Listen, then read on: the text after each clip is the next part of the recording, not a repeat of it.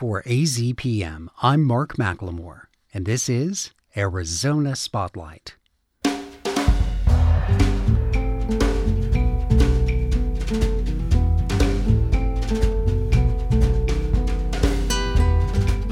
Coming up, the University of Arizona School of Theater, Film, and Television presents a unique play called The Laramie Project. I'll talk with filmmaker Beverly Seckinger about her documentary Laramie Inside Out. Meet Raven Chacon, an artist who has become the first Native American to be awarded a Pulitzer Prize for music. His composition will be performed by True Concord Voices and Orchestra. And Stories That Soar features a song by a second grader that was written for her father. Those stories are next on Arizona Spotlight.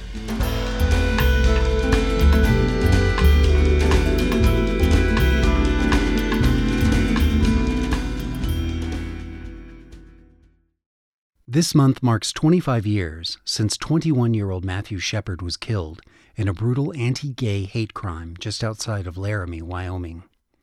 The University of Arizona School of Theater, Film, and Television will present a production of the play The Laramie Project. The play was created by the experimental New York based Tectonic Theater from a series of interviews that were conducted with Laramie residents following Matthew's death. The director of this production is Greg Pierotti, a U of A professor who was a member of Tectonic Theater 25 years ago, making him one of the creators of the play as well as a character in the Laramie Project.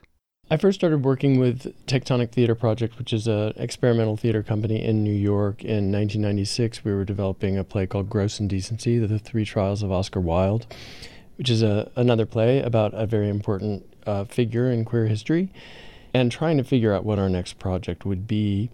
We'd been meeting regularly, and we're kind of like a close family, so of course we were arguing a lot about what we wanted to do next, and, and um, nobody could really make a decision and during that time, Matthew Shepard was murdered, and you know that story came to the attention of the company in the same way that it did to most of America through the kind of really gripping media coverage that took place over the next two weeks while Matthew was in the in the hospital in a coma, really one week, um, while Matthew was in the hospital in a coma.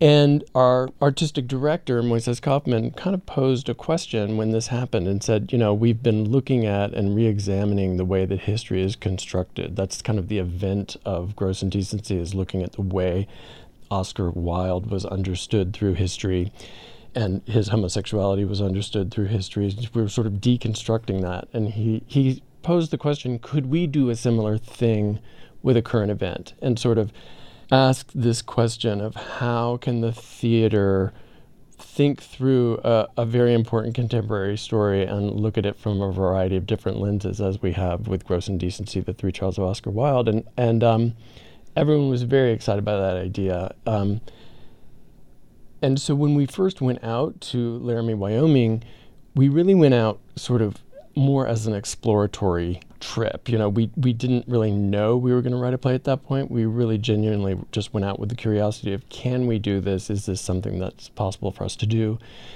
And then we we conducted interviews, and as there were no transcribing uh, services at that time, we transcribed all the interviews ourselves when we came back, and then we did a, a workshop, a theatrical workshop in a process that we call moment work, which is a theatrical devising process that our theater company created.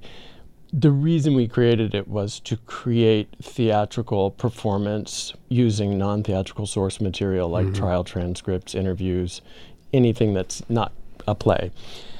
And so we ran these transcripts uh, through this process called moment work, and then we shared just a series of what we call moments, little theatrical moments. Um, to a community of theater people in New York. You know, there were some really wonderful people there, great producers. Tony Kushner was there. There was like a lot of really wonderful people. And we didn't really know until that moment when we shared the play or the beginnings of the play whether we were going to be writing a play or not. Mm. But the mandate kind of came back from the room that day when we shared the work that we absolutely had to write this play and and then we were off to the races and yeah. you know just followed our impulses from there until we got to opening at Denver Center. Writing a play through a more normal means would have been so much easier. It's like you guys bit off such a huge, tall order in doing the interviews, uh, the whole journalism aspect that was being applied there, and also putting yourself in situations where you might be talking to people who weren't too crazy about your goals for the project. How often do you think it became an issue where someone's politics and Tectonic's politics didn't mesh? Well, I'd say in that particular instance, um, it was surprisingly straightforward most of the time. There were a few situations. I didn't actually have one in, in any of the people that I tried to speak to, but there were a few situations where, where company members ran into some obstacles. But I think we had a certain advantage over kind of more conventional media because we had so much time. Um, you know, usually, so when this when this story actually broke, you know, the media was doing its news cycle thing. So they came in, they were in a hurry, they wanted to cover the kind of main facts of the story, and then they had to go. And um, we got a pretty good reputation pretty quickly that these were people worth talking to. I think because people had struggled with the media experience immediately prior to our arrival. So I think that put us at an advantage. And then because we were listening and interested, um, and I'd say it was almost more like an ethnographic project than a media project. I think people were okay sharing what they really thought and believed because we weren't trying to talk anybody out of their positions. We weren't, you know, in a, you know, trying to frame anything in a particular way. We were just really trying to find stuff out. I'll give one example of a particular person in the play, Conrad Miller, who's incredibly homophobic in his views of the world. And and I remember having a really palpable sense while I was sitting with Conrad and he was kind of describing the way he feels about gay people, which was not flattering. It was my job to listen to him and not talk him out of it or defend myself. And, um, you know, I was able to inquire into his perspective rather than just fighting with it. And it, and I think that that was an experience for a lot of people in Laramie that they felt that they were being inquired into rather than positioned. How is it that you and some other members of the Tectonic Company became characters in the play?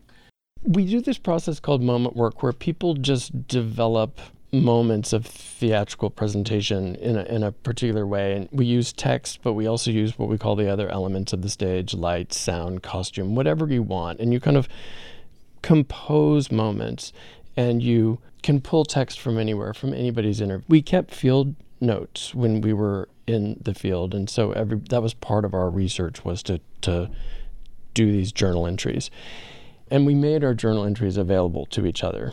And um, a lot of people started using people's journal entries to develop their compositions. And then what we realized as we worked on is that it was a really, really useful dramaturgical device because if we needed to get somewhere else, we could just, you know, somebody's journal entry would just say, now we've decided to talk to the religious leaders in the community. And suddenly, boom, you know, we have the text that we need in order to get us to the next place we wanted to go. And so it just became useful in that way. And also, there's three main stories in the Laramie Project there's the story of the theater company, there's the story of Matthew Shepard, and then there's the story of what happened to the town.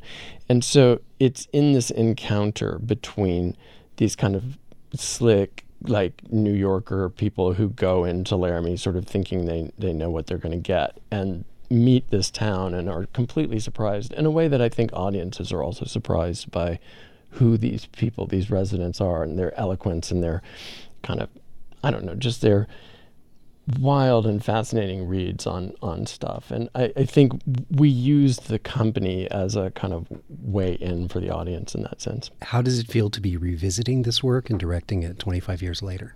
It feels great. I love working with my cast. They're incredible. And, um, you know, when I pitched this, I really pitched it because here I am at the University of Arizona. I've been here six years.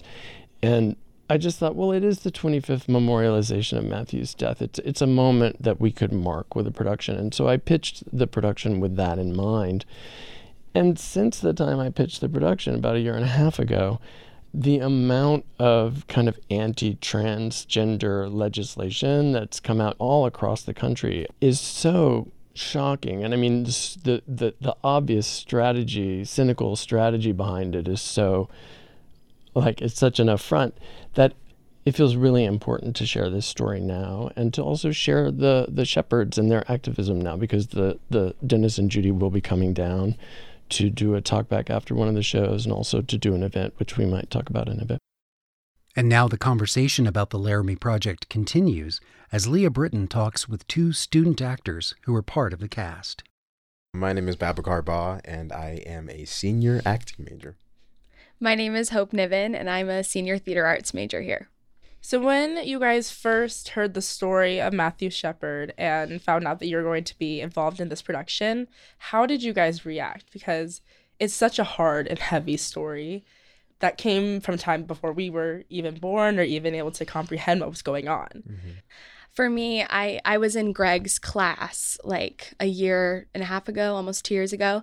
And that was when I was like first exposed to Matthew Shepard and the Laramie Project and just hearing him talk about it there. But when we first found out that the university was going to be doing this production, I think all of us were really excited because, you know, some of the things we've talked about of different things going on in the world. And we have a lot of students with queer identities that I was excited for this like voice for them, you know, and these types of things.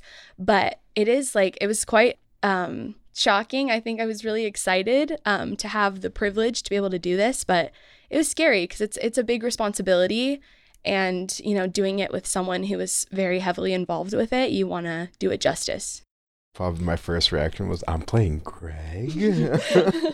um, I said besides that, it also feels really good to be doing a show with so much impact in the first place. Like, I feel like a lot of shows we do here are they're fun. They're like they're they're great, but like not a lot of them have as much substance or this much weight behind it. So it's nice to like have that variety in the season first of all, but second of all, have that importance of the story being told right now. So on top of that, what has the experience been playing Greg and having the source for your role right in front of you?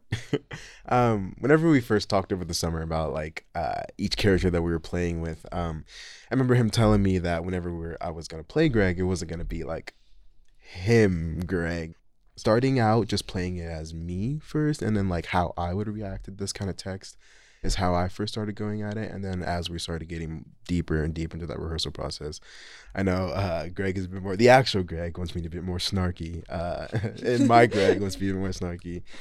Being, having him there and like, getting to a whole nother level in terms of like how, what kind of details you can get with the character. Because like whenever you play a character, a lot of the backstory may, is like kind of made up, or if you have it there, like there are some gaps you got to fill. But like there are no gaps I got to fill over here. So and I can only assume that your director's history with the story can offer such an, a unique experience. What has mm-hmm. that been mm-hmm. like? Oh yeah. I mean, absolutely. I think it's been nice to have such a strong resource to ask questions to because I I feel like when you often do shows, you have to kind of figure it out or piece those things together on your own. But um, it's been nice having Greg as a resource who knew and talked to all these people and also just someone who's so like being directed by someone who is so passionate about it also fuels us to be more passionate and work harder and you know work to the best of our abilities to tell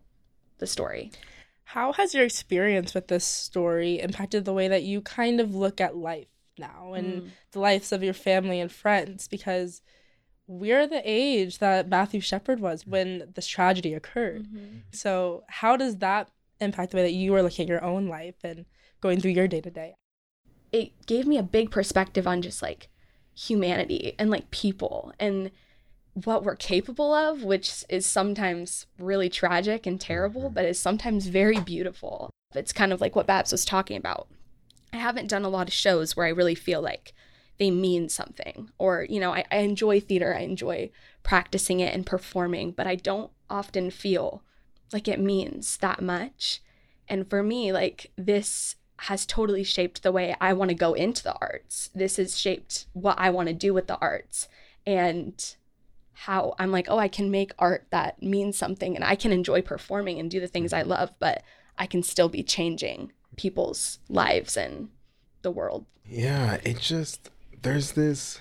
I remember when we first did our read through, which was the first week of rehearsal.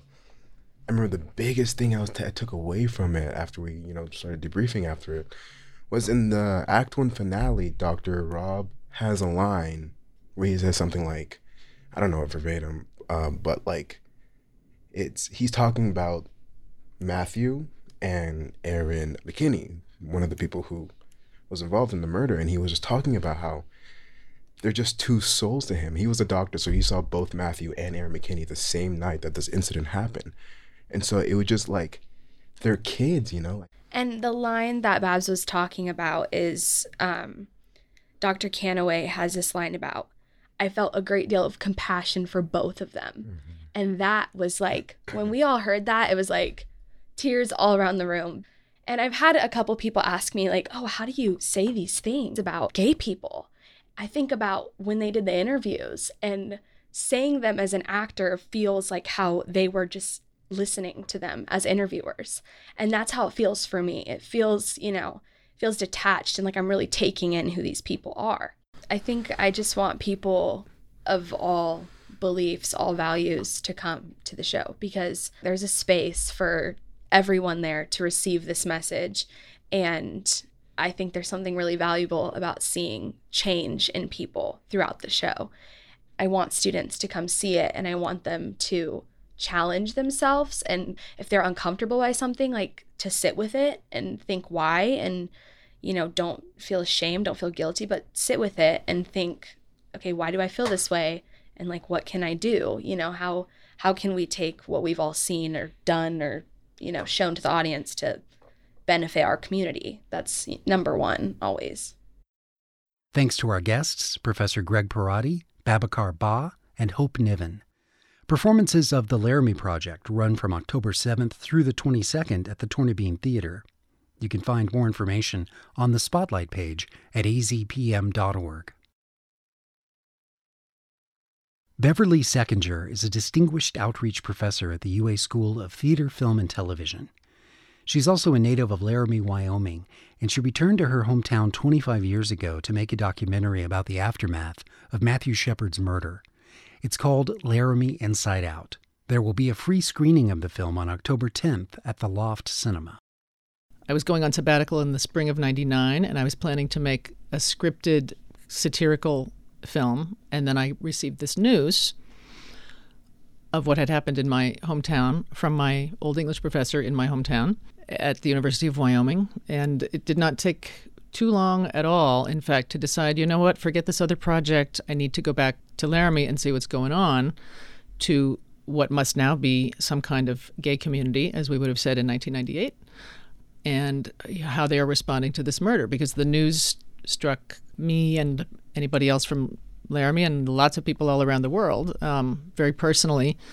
Uh, and it was personal to me for a number of reasons. Growing up um, a closeted young person in Laramie in the 70s, where no one breathed a word about, you know, gay at the time, uh, to like now land in Laramie, where this, you know, this story has become the biggest news story in the world, literally, about things gay. It was kind of like I had to go back and see what's going on. So, so as a filmmaker returning to your hometown, what was the first thread that you began to pull on in this tapestry? Good question. I had already made contact with um, Jim Osborn, the director of the student gay organization at the time, the LGBTA, from a tiny town in Wyoming, who you know quickly became the spokesperson of Gay Wyoming at the age of young twenty something. Anyway, was in touch with that group uh, in the months leading up to the beginning of the first trial of his two killers, which was scheduled to happen in April. So in that interim time, I had done research. I had uh, been corresponding with Jim. I acquired a new camera because cameras are constantly evolving, as you know, and basically got it, threw it in the car, drove up to Laramie, and um, arrived on the eve of the first trial. And the next morning, in a big snowstorm, walked down the street to the courthouse to see what you know why there were um, news vans and uh, so forth from all of the big stations at the time, you know, CNN, etc., gathering at the courthouse. And uh, Fred Phelps, the pseudo preacher, um, was there um, picketing at the courthouse and then countering uh, his people were college students dressed like angels. Many people are familiar with that style of of counter protest now. Actually, it was founded at Matthew's funeral in Casper a few months earlier, and that was the first shoot of the film for me. I walked in there with my new little camera, and it was like, oh my God, what is happening in my sleepy little town where nothing happens? And it just went from there. What would you say, Beverly, is one of the most profound interviews that you captured for your film? Was there someone that you spoke with whose words still echo in your ears? I feel that way about all the main characters in the film, really, who have become close friends of mine. Um, and it's you know quite a range of different people, and several of them will be joining me for Zoom Q and A at the screening at the Loft on the 10th, um, and not for the first time. We've done a variety of events together over the years, um, including a lot of stuff in Laramie itself. It was either I think it was around the 20th anniversary. Nearly all the main people, except Father Roger, who had moved away um, and Jeff Mack, who had moved away. But he'll be there on Zoom, I think, this time. Anyway, joined me for an event and an amazing conversation. Did you at that time, or have you since had a chance to uh, talk to Matthew Shepard's parents? Yes, I have, and it was only recently. It was only it was a year ago or so. Um, they were in Phoenix for um, a, a Shepard Foundation fundraising event, and that was really the first time I got to speak to them. I mean, I've made my film available for fundraising events for the foundation if they wanted, et cetera. But um, I think the people surrounding Judy and Dennis were trying to protect them somehow. They thought maybe it would hurt them to watch the film. I don't think that's how they would react if they did watch the film because it's not so much about yes, it's about Matthew not personally though, you know, as a as a person who didn't know him but who experienced this, but it's very much about how different people's lives were transformed by what happened to him. Like he made a lot of people become activists in their own different spheres. What do you feel is one of the reasons why Matthew Shepard's story resonates to the degree that it does? You know, that exact line of wondering is what I was trying to explore when I first left town for Laramie to to start working on the film. Like why if there you know, a gay bashing is happening every other minute. It doesn't discriminate that violence. So why did this incident capture the public imagination in that way? And I asked everybody involved in the film what they thought about that too. I think it's a variety of things. It's um, certainly the Shepards getting extremely involved in being vocal supporters of queer youth. You know, not being embarrassed about their gay son, but in fact trying to find a way to honor him and, um, I don't know, do something positive and transformative in the wake of this horrible loss, and how his friends also came together to create that angel action protest that I spoke about, that's seen in the film and in the play. The imagery of the fence, the imagery of you know the prairie there, you know, desolate, freezing prairie outside of Laramie in October. You know, others say, oh, it's he was he's like such a non-threatening, um, diminutive, soft-spoken, and white college student guy, gay men college students that I spoke to at that time, all of them to a one, it was like, wow, that could have been me. And, you know, a lot of people, oh, that could have been my brother, that could have been my son, that could have been my grandson, my neighbor, my whatever. Somehow it struck people in this way that they could relate to.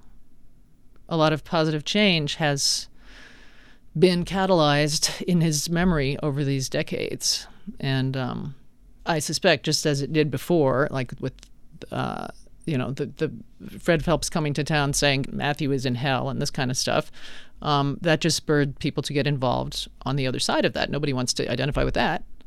You know, even Fred Phelps did good, I, I suppose.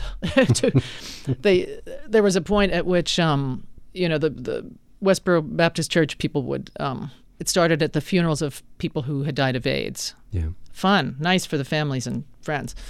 And then it expanded and expand. Then the Matthew Shepard thing. Whoa! Now we got a lot of press out of that one. So now what, can we do? And then they began doing this at every single tragedy that happened to an American or Americans. I mean, people who died fighting in Iraq, people who died in 9/11, um, mining accidents, you name it. So they went. They took that as far as you could take it, kind of. That was filmmaker, professor, and musician Beverly Seckinger.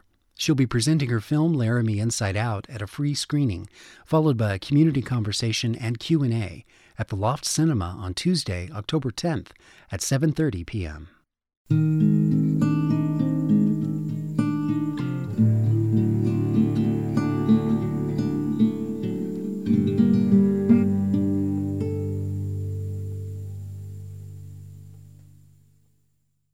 Tucson's Grammy and Emmy nominated True Concord Voices and Orchestra is launching their 20th season with concerts running October 13th through the 15th. One of the featured works is called Voiceless Mass, which earned its composer, Raven Chacon, a Pulitzer Prize for Music just last year. We'll be joined by Raven Chacon in a moment, but first here is True Concord Managing Director Wells Kaufman to tell us how he learned of Raven Chacon and his work.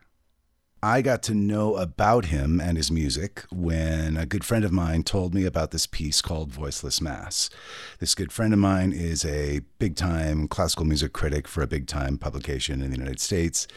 Um, and uh, I wrote him a note and said, I want to know more about this composer and piece. It just sounds so interesting. I hadn't heard a note yet. It's such an intriguing title. It is such an intriguing title and the story behind it and what it means. And I thought, boy, if this is something we could do at True Concord, a vocal group primarily, um, it would be intriguing and provocative. And it just went from there. And I reached out um, on his website to his wonderful uh, group of folks that take care of him and asked if we could do the piece. And here we are.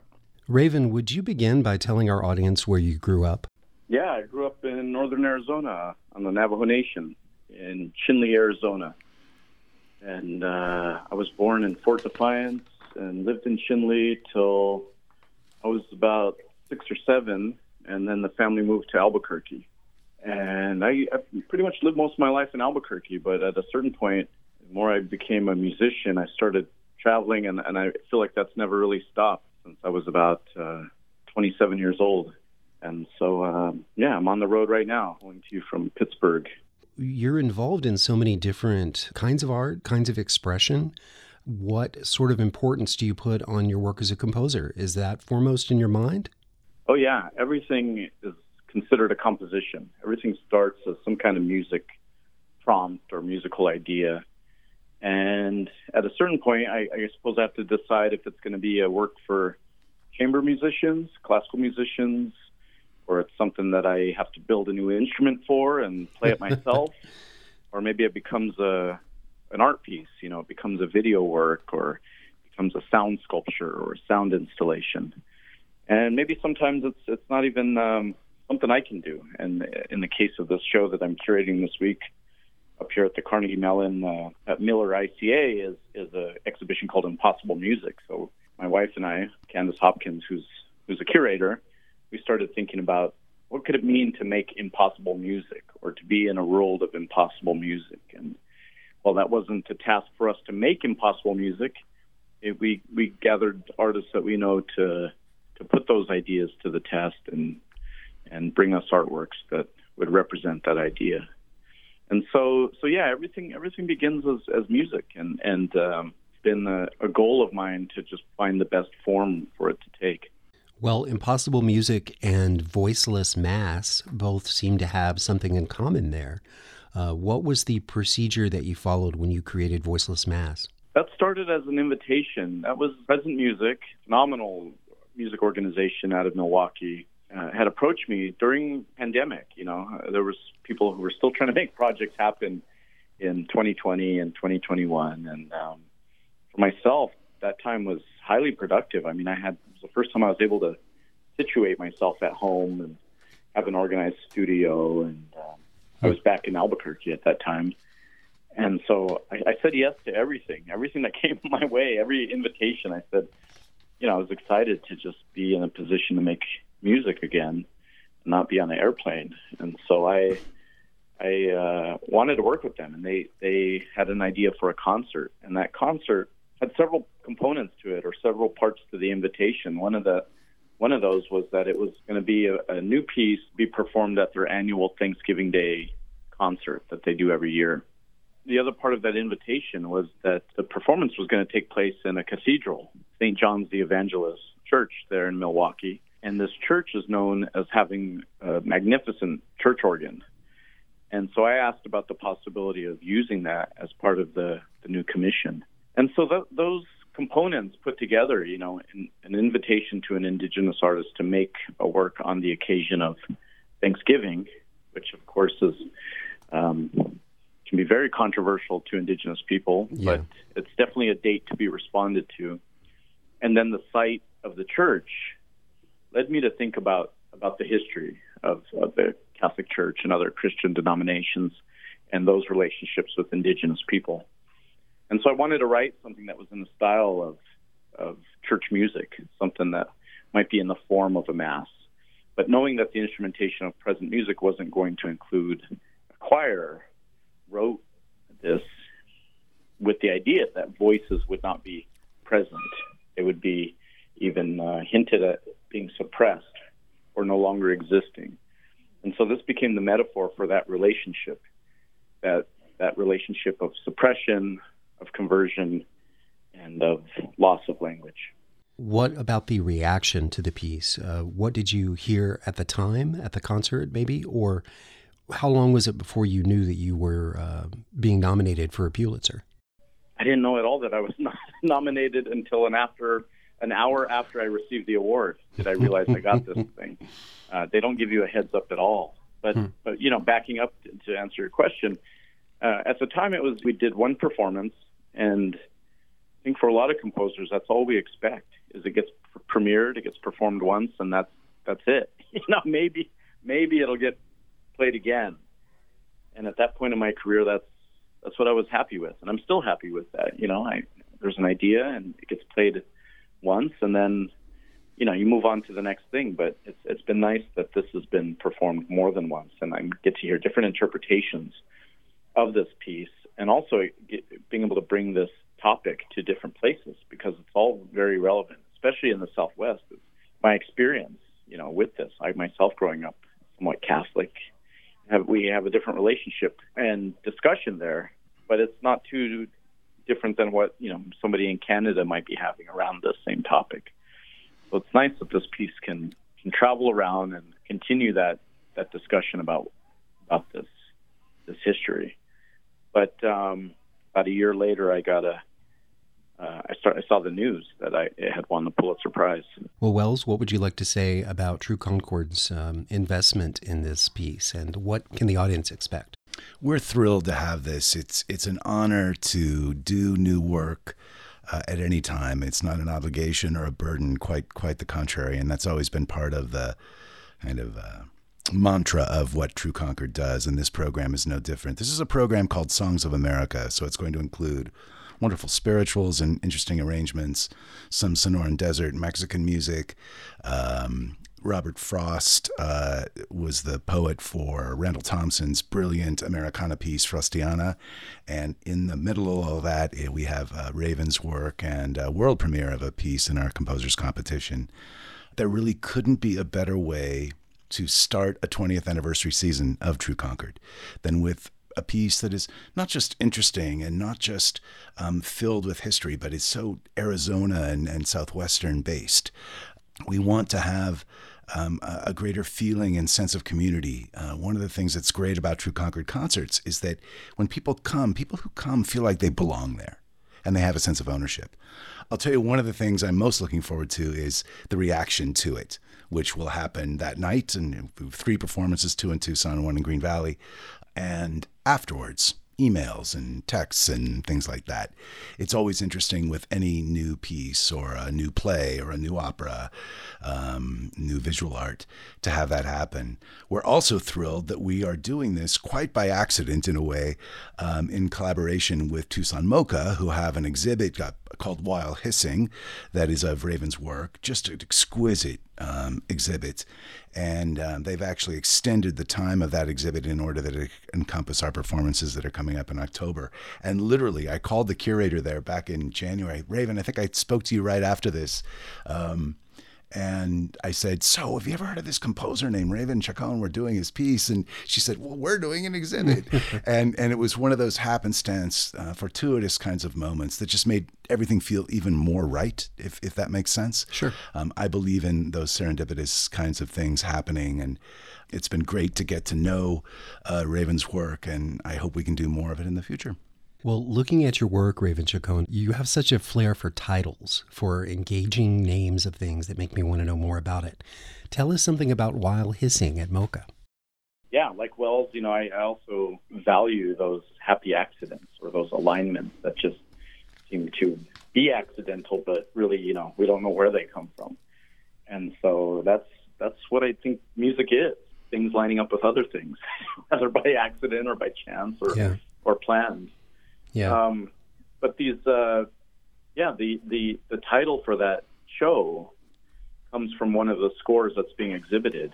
And so what you'll see when you uh, see the exhibition at, at Tucson MoCA is 13 music scores. And these music scores do not necessarily incorporate the, the kinds of Western music notation we're familiar with, with classical music. It, it sometimes uses some of those, you know, note heads and staff lines, but uh, it uses a, a new language, visual language that I've been working with, um, and that I've presented here in this in this form of these scores. So these scores are for solo performer, and they're dedicated to different Indigenous women musicians and composers and colleagues that um, that I've collaborated with over the years, or that are heroes of mine, or artists that I feel like the rest of the public should be aware of. And so one of those compositions is for playing a flute for as long as possible on one single breath. Okay. And one is to do this four times.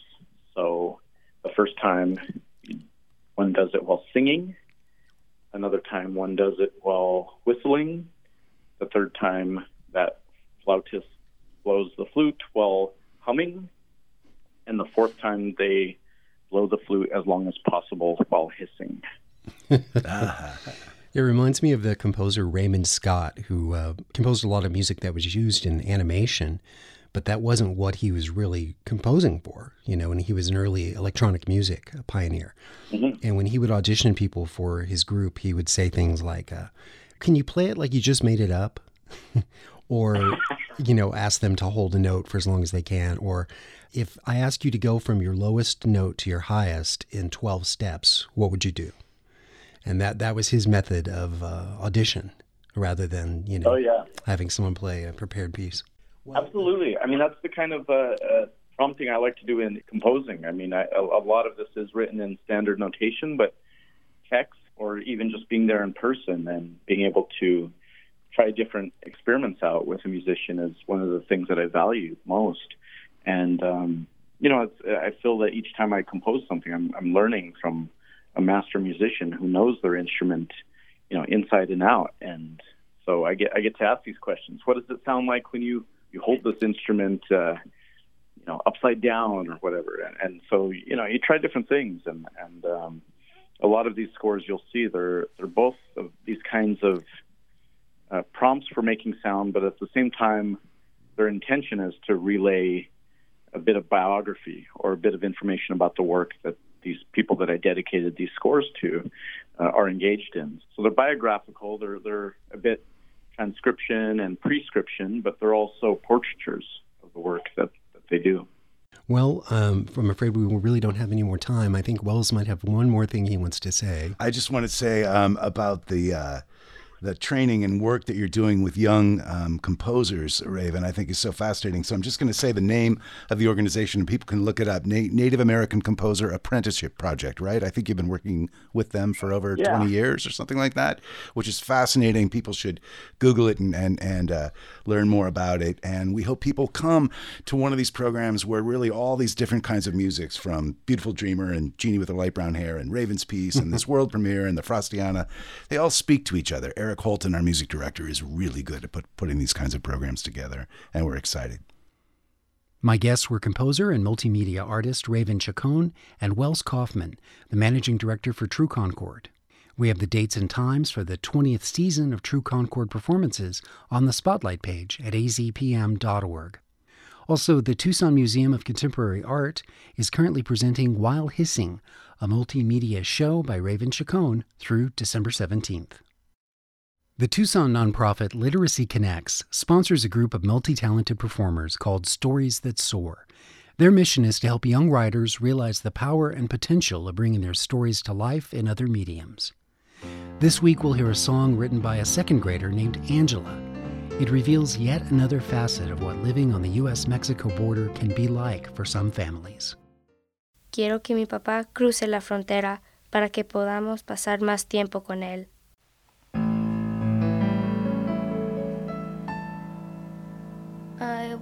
My dad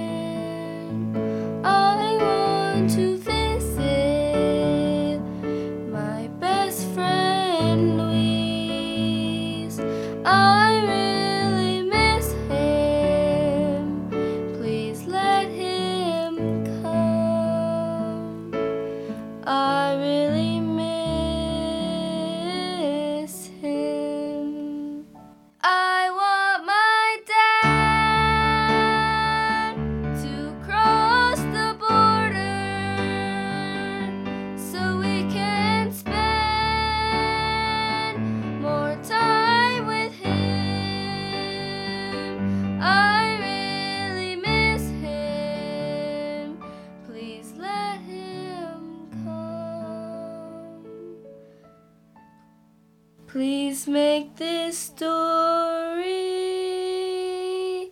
come true.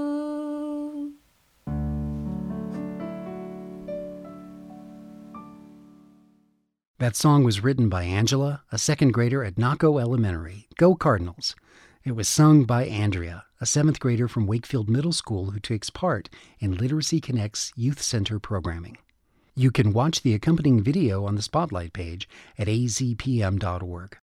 Aspiring student age writers can submit their stories to the Magic Box Story Portal now at literacyconnects.org. And listen for more Stories That Soar the first Thursday of every month on Arizona Spotlight. Thank you for listening.